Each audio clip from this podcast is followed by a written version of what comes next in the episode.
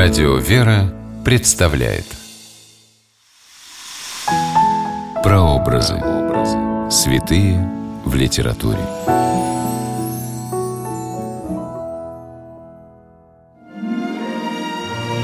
По мнению историков, к моменту крещения князем Владимиром киевлян на Руси уже были христиане.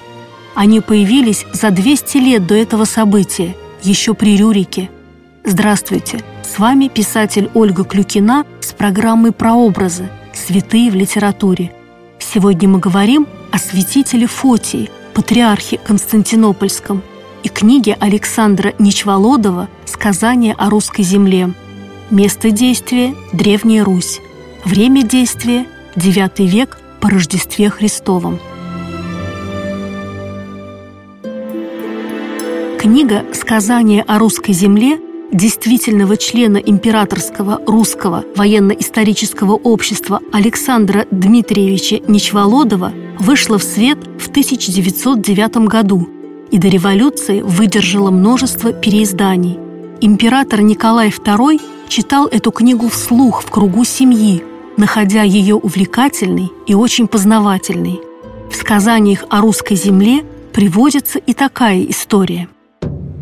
В IX веке Два доблестных воина из дружины Рюрика, Аскольд и Дир, со своими отрядами совершили набег на Царьград, как называли наши предки Константинополь, столицу Византии.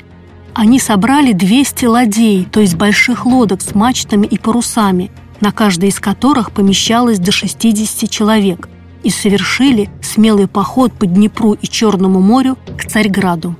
Помимо желания поживиться, варягами двигала месть.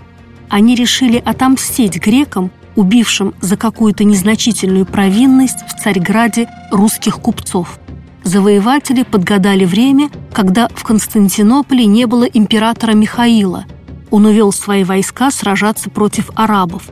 По сути, город был безоружным, и на тот момент власть в нем представлял константинопольский патриарх Фотий.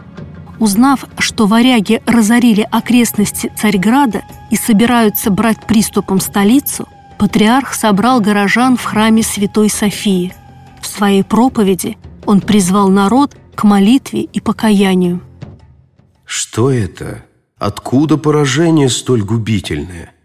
Не за грехи ли наши тяжкие все это не спослано на нас – Вспомните, как греки несправедливо обижали в Царьграде русов. Сами обрадованные всех огорчали, сами прославленные всех бесчестили, сами сильные и всем довольные всех обижали, разжирели. Вы теперь плачете, и я с вами плачу.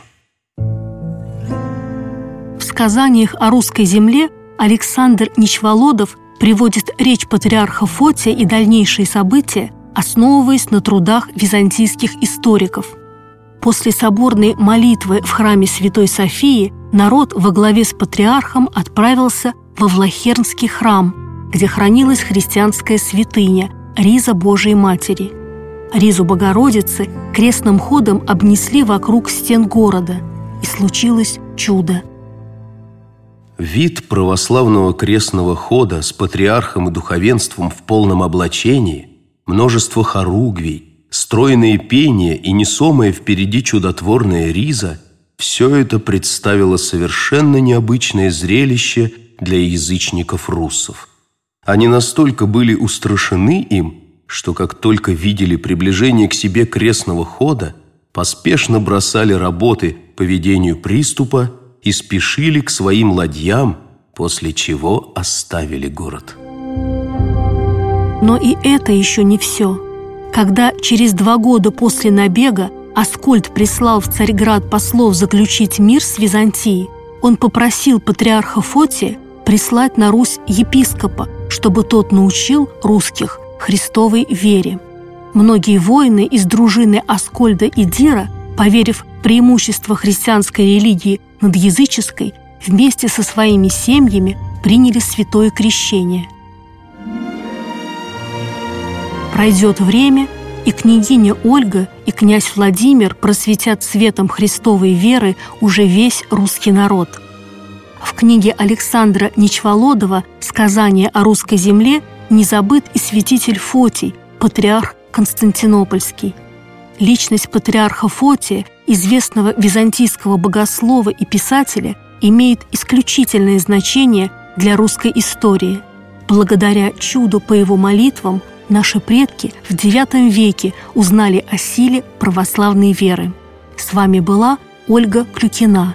До новых встреч в авторской программе «Прообразы. Святые в литературе».